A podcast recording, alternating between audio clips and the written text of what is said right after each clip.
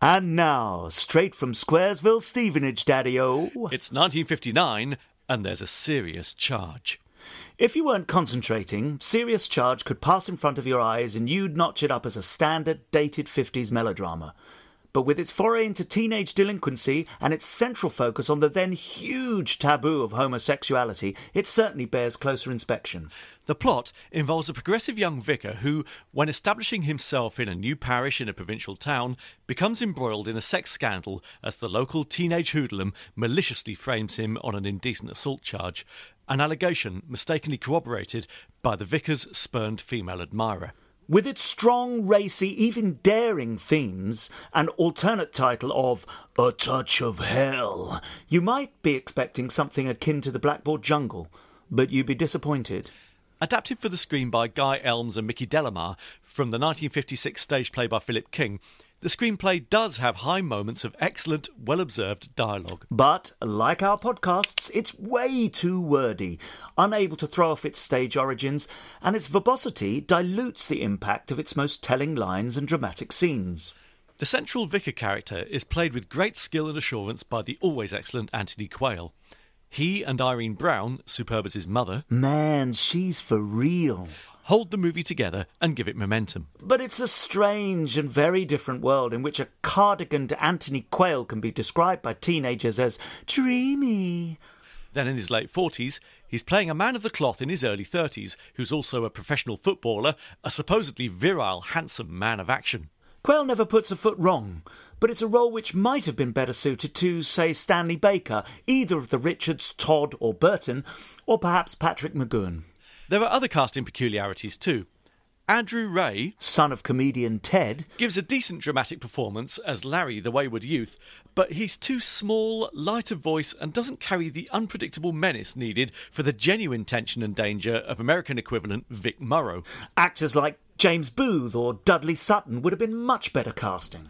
Sarah Churchill as Hester does convey the repressed tension of her character, but she's comfortably in her 40s, playing a 30 year old, and it shows.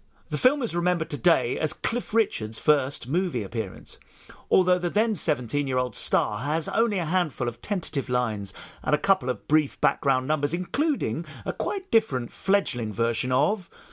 Got myself a crying, talking, sleeping, walking, a living doll. He was clearly cast as a hook to bring a young audience to this otherwise rather middle class and middle age centred film. And it's fair to say that his acting improved with every subsequent film he made. By Summer Holiday, he's very comfortable on screen.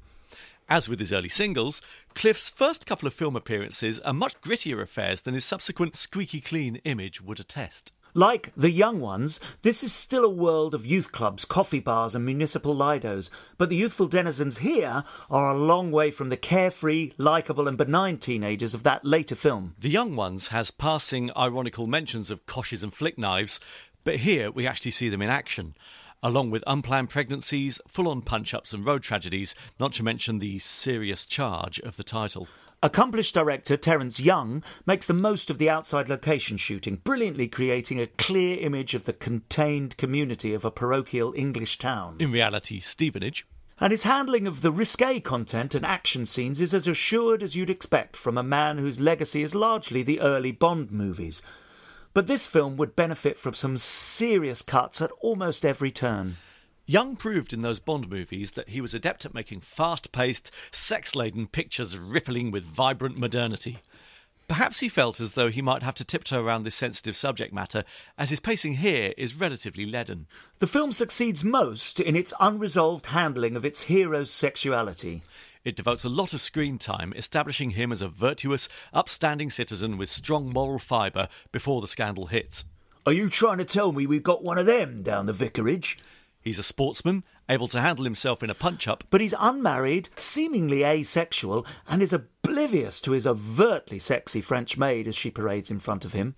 He turns down Hester's advances, and even at the end, when they reconcile, there is no unequivocally romantic resolution. In truth, he actually seems to have the most natural relationship with Judith Furse's probation officer, who is also deliciously ambiguous. So, this is an interesting, if overlong, movie, certainly worthy of inspection. And it's showing only on Talking Pictures TV on Friday, 31st of July at 6 a.m. Until next time, I've been Matt Bragg. And I'm still Gavin Lazarus.